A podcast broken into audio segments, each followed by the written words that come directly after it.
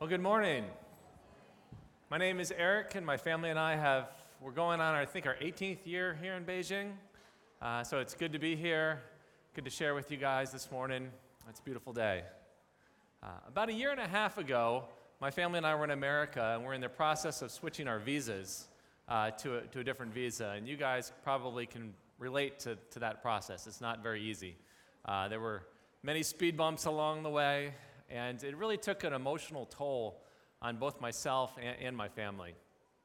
Uh, but in the midst of dealing with the mafan of the visas, uh, we also found out that my wife had to have surgery.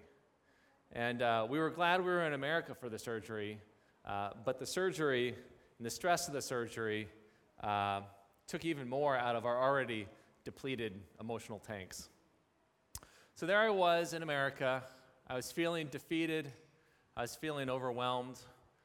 Honestly, I was feeling raw just with everything that was going on between the visas and the surgery.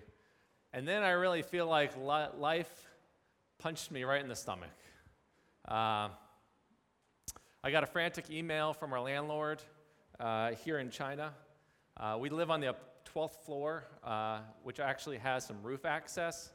And my wife has made uh, we have this outdoor area up on the roof, and my wife has really made it into this beautiful garden oasis right in the middle of the city. Uh, for one year, for, for, her, for Mother's Day, I bought her a picnic table, and she loves to garden and to plant.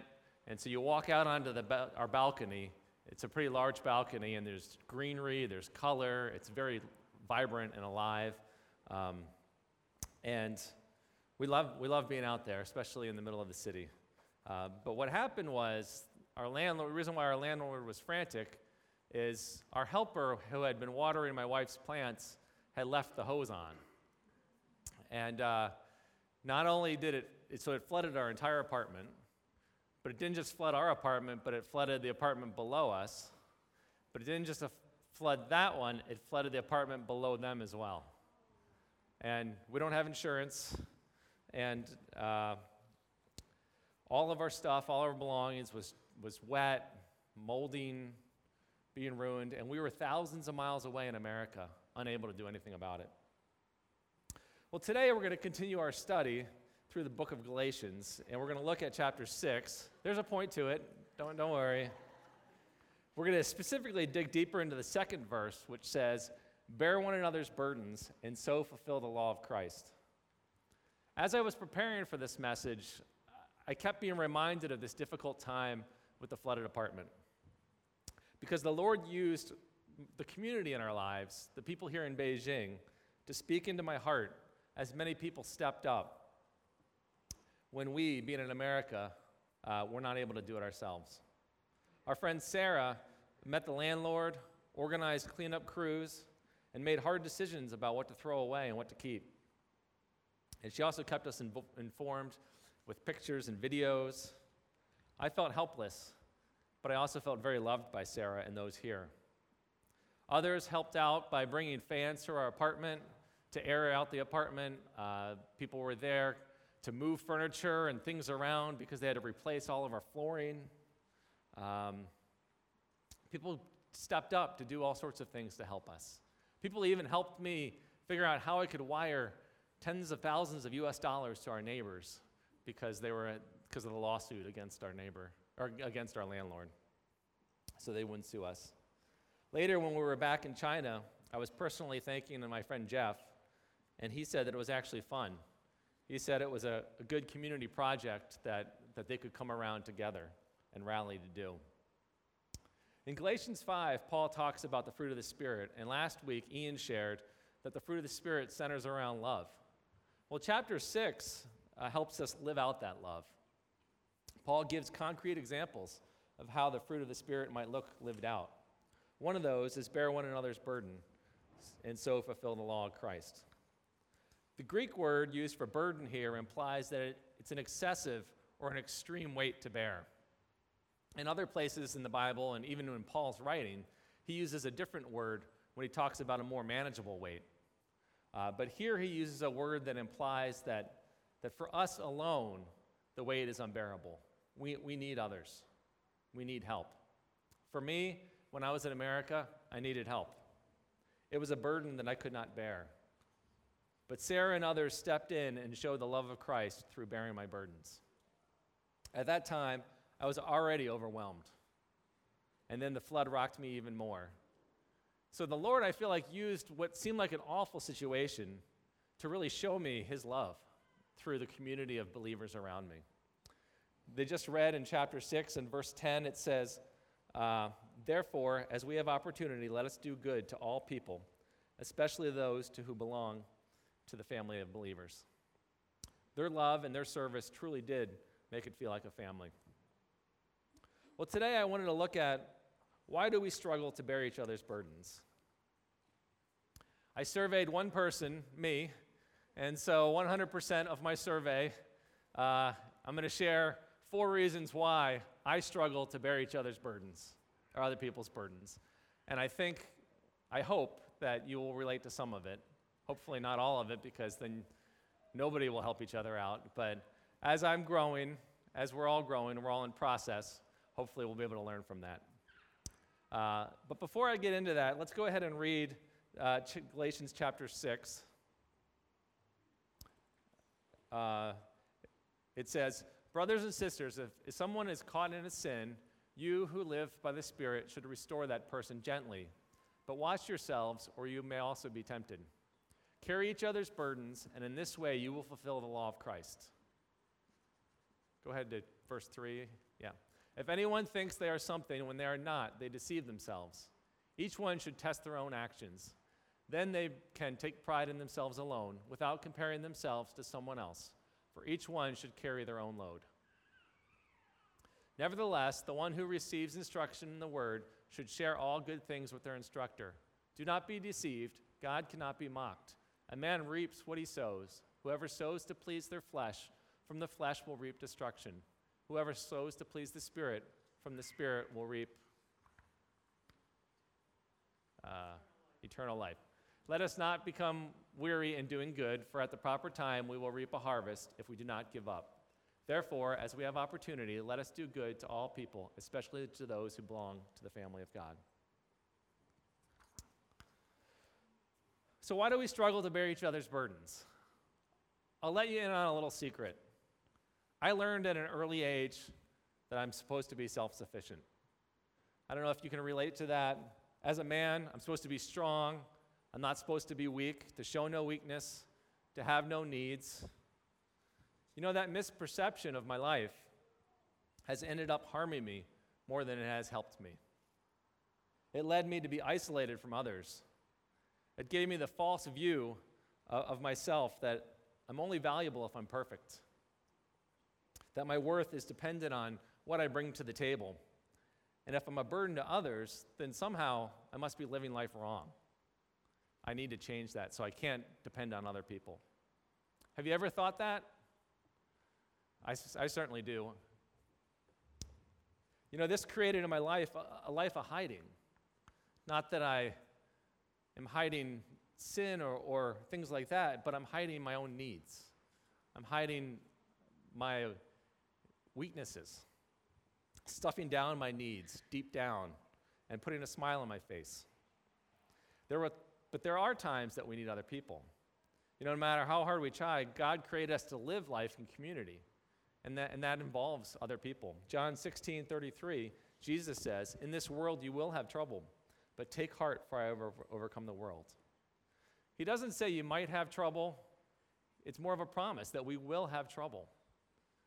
But we can take heart that He has overcome the world. But in that trouble, sometimes that trouble is a burden that we, can only, we cannot bear alone, and we need others. So fortunately, I came to a point where I, I learned that I needed others. And that process of engaging others and sharing my need has helped me experience the body of Christ at work.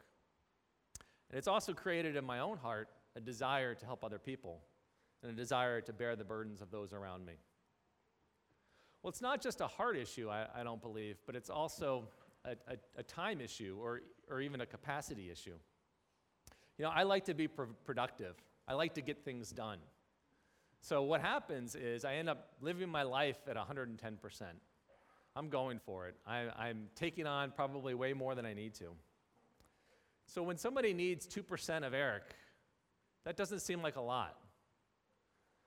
But when I'm already at 110%, that jump from 110 to 112% is a huge difference. You know, uh, this was actually really important for me to discover in my marriage. JJ needs me to engage her and the kids. I don't know if you can relate, but when I come home from work, I'm tired. I'm exhausted. I need a break.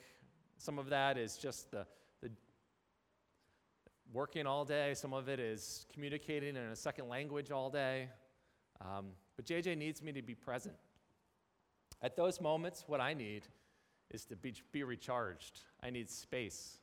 I need time. I'm already overloaded from the day. For JJ to ask me to watch the baby, that's, it's not a big ask. It's not even something that I don't want to do. But when I'm already at 110%, when I'm already overwhelmed, it seems like she's asking me for the world. If I'm already drowning, then I don't have the capacity to enter into the lives around me and, and to bear their burdens. It was, it was also really frustrating for JJ until she realized just how overtaxed I was. And not only overtaxed I was, but how overtaxed our family was. The sad thing is, JJ and the kids, uh, they really are my top priority. But what I realized was I wasn't giving them my best. And so what I needed to do is I needed to learn how to how do, how do I build margin into my life so that I'm more available? How do I build margin into my life so when I come home, I'm not exhausted and, and there's more of me to give to the, the things that really matter? How do I build margin into my schedule? How do I build margin into my checkbook so that I'll be more available to hear and respond to the Lord when He asks me to bear someone's burden? Well, what about you? Does that, does that resonate? Do you, do you run at 110%? Do you need margin in your life so that when God might be calling you to bear somebody's burden, you're available? I heard, I heard once that, that life, in a lot of ways, is like a buffet. And we go to a buffet, and the things in the beginning are really good. They have these good breads and, and all this other stuff. But the reason why they put that there is because at the end of the buffet is the really expensive things like the steak and the crab and, and, and lobster and everything. But they want you to fill your plate up early on with the, the non expensive things that are really good. Um, and so what happens is I end up taking all the stuff here, and then I come down and I take more, and I get a second plate, and I, and I end up going to the table with way too much that I can possibly eat. And so sometimes what we need to do is we need to say no to good things so that we can say yes to great things later on. And I think in our lives, what happens is we get overwhelmed. And then God might be calling us to, to bear somebody else's burden, but I don't have the capacity. Or it seems like a burden in my own life to bear somebody else's burden. So not only is it a heart issue, and not only is it a time issue, but I also believe that I had the false belief that I needed to have the right answers. That I, in order for me to bear somebody else's burden, I had to have the answer for them. It's easy to believe. Um, I wanted to show a clip from one of my favorite movies. Uh, the Lord of the Rings trilogy, if you haven't seen it, uh, chronicles the journey uh, to destroy the most powerful ring in the world. There's one hobbit, uh, Frodo, and he was tasked with carrying the magical ring. With that task comes danger, pain, anguish, and terror. If you haven't seen the first, or haven't seen the trilogy, well, there's two things. A, I highly recommend it, it's very good. but B, I apologize because this is one of the most climactic parts of the, of the movie. Uh, but you've had many years to watch it, so, uh, but it, even after seeing it today, I still think it's worth watching. Um, but by the time this, this scene comes along, we're nine hours into the, move, into the trilogy, so we've really invested in, in this. Um, and we've seen the tremendous weight that Frodo must bear in order to carry the ring. His friend Sam, he, he can't carry the magical ring, only Frodo can, but he sees how it's destroying his dearest friend Frodo. So let's go ahead and pick up the, the movie clip. I remember when I, I saw this in the theater and people were like standing up applauding when, when, this, when this was happening. It was, it was pretty powerful. I can't carry it for you, Mr. Frodo, but I can carry you. I can't cure my friend's cancer, but I can carry them. I can walk with them. I can love them through that process. I can't heal my friend's marriage, but I can love them. I can carry them. As God works in their marriage, as they work on their marriage, I can come alongside them and love them when maybe they're not being loved. There's lots of ways in which we can carry other people, whether it's through an encouragement, a note of encouragement, whether it's through an act of service, whether it's through a hug. There's ways in which we can come alongside other people and carry them. We don't have to solve their problems. We don't have to be the one to carry the ring. I can't carry it for you, but I can carry you. I know for me, I think I struggle with performance, and I want people to know that I'm doing well, and, and I want to solve people's problems. I want to be the hero. And so as a result, I think it even fails. I fail to act because I'm afraid to step into a situation where I'm not going to be able to, to solve it. I'm afraid to step into a situation where it might be messy. But I think it's important for us to know that we don't have to solve their problem. We just need to love them and to love them well. Years ago, I learned the truth that showing up is half the battle. Being present, not trying to solve their problems, but loving them through the process. And sometimes that's even, most of the time, that's even way more powerful than solving the problems. Years ago, somebody gave me some dating advice. Um, they said, Imagine you and your girlfriend uh, are walking and your girlfriend falls in a mud puddle. Well, a boyfriend's natural reaction is, I'm going to jerry rig some sort of rope and pulley system and, and pull her out of the mud as fast as possible and solve the problem. But what she really wants is you to jump in the mud with her and listen to her talk about how muddy it is and how cold it is and, and be able to relate to that. And I think that's true in life. People, people don't need us to solve their problems, they just need us. And if anything, the way we can help them is to direct them to the Lord and, be a, and just be, be a sounding board, be a comfort, be a lighthouse that really reflects the Lord in their life and reminds them of who God is. One final reason that I struggle to carry others' burdens is that I fail to see that serving my brothers and sisters is like serving the Lord.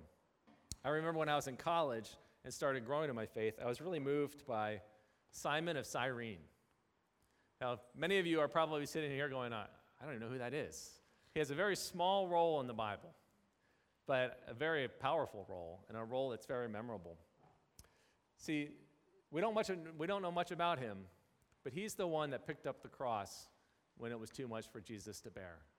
He was standing on the side of the road, and Jesus kept falling, and, and a guard yelled at him and said, Pick up the cross and carry it. And I remember as a new believer in college just how moved I was by that. How, in, in many ways, I was envious of Simon of Cyrene. I wish I could do something like that for the Lord. I wish I could, in some way, demonstrate to God how thankful I am for what He did for me. And if it was some way in which I could carry that cross, even just for a moment, to bring Jesus relief.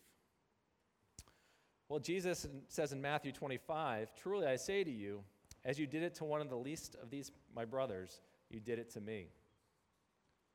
When we engage our brothers and sisters and bear their burdens, we are loving and serving them, but we are also loving and serving the Lord.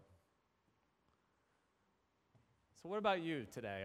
Are there people around you that you could serve? Is there somebody that's struggling, whether it's a health issue, whether it's a relationship issue, whether it's an emotional issue, whether it's a financial issue? Are there ways in which people around you are struggling that you could come alongside them and love them well? Not solving their problem, but engaging their heart. Not solving their problem, but loving them, loving them well. Well, how do we do that? It's hard. I know for me it's hard because I think as we were seeing, there's lots of pride issues in my own heart. I have to have the answer. I, I can't have faults of my own. Things that I'm starting to, to grow in, things that I'm starting to allow others to see in my life. Um, well, let's go ahead and look at. I think the ability to carry others' burdens is only possible when we have a humble heart. We love only when we're able to move towards others in humility. Galatians 6 goes on to say, If anyone thinks they are something when they are not, they deceive themselves. Each one should test their own actions. Then they can take pride in themselves alone, without comparing themselves to someone else, for each one should carry their own load. Here I always thought, does, does this contradict what we just read in Galatians 6 2 about carrying others' burdens? Here it's saying you have to carry your own load. But this is an example of a different word. The Greek word that Paul uses here for load is different than the word for bury or burden. And um, we, we need to realize that it's through humility uh, that we're able to engage and enter into other people's lives, to do it in a humble way. You know, for years I misunderstood the concept of humility. I, I always thought it was a self deprecating concept that I must think of myself as nothing, that I was the worst of the worst, and that everybody else was better than me. You know, there is some truth to that. We do, in the Bible, are talked about, are told to think of others as better than ourselves. But I think there's also a lot of danger in that. And I know in my own heart, there's a danger because it, it led to a false belief. Uh, over the years, it it obscured my view of myself. I didn't see myself as God saw me. I didn't understand my position in Christ. C.S. Lewis said, Humility is not thinking less of yourself, it's thinking of yourself less. I've been really dwelling on that for the last few years of how do I see myself as God sees me? How do I understand myself as somebody who's in Christ, but also at the same time how do I see other people's needs at times more than my own?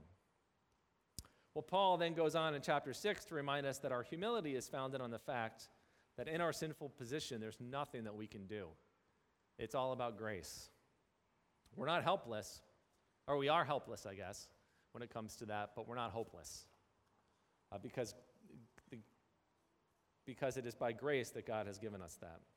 You know, as we've studied the book of Galatians as a church over the last, I don't know, six weeks or so, um, the, the, theme grace has come again and again. Uh, it's the theme of the book. He says it again here in verse 14. Uh, but far be it from me to boast except in the cross of our Lord Jesus Christ, by which the world has been crucified to me and I to the world. Imagine that you have a significant amount of debt. Let's say a million dollars. Um, Somebody comes and decides to write a check for a million dollars and give it to you and pay your entire debt. You don't have to do anything but reach out and take it, and it's yours. So you take the money and, and you pay off your debt, and now you're debt free, and you're totally in the clear. What did you do? What do you have to boast about? You didn't earn it in any way. It was all through what somebody gave to you. You know, the Bible in this chat in this book talks about the same thing. We all have this debt we have to pay. But it's not what we did, it's what God did through Jesus on the cross. And it's not something that we have any need to boast in because it's not anything that we've done. We've just take, reached out and received it.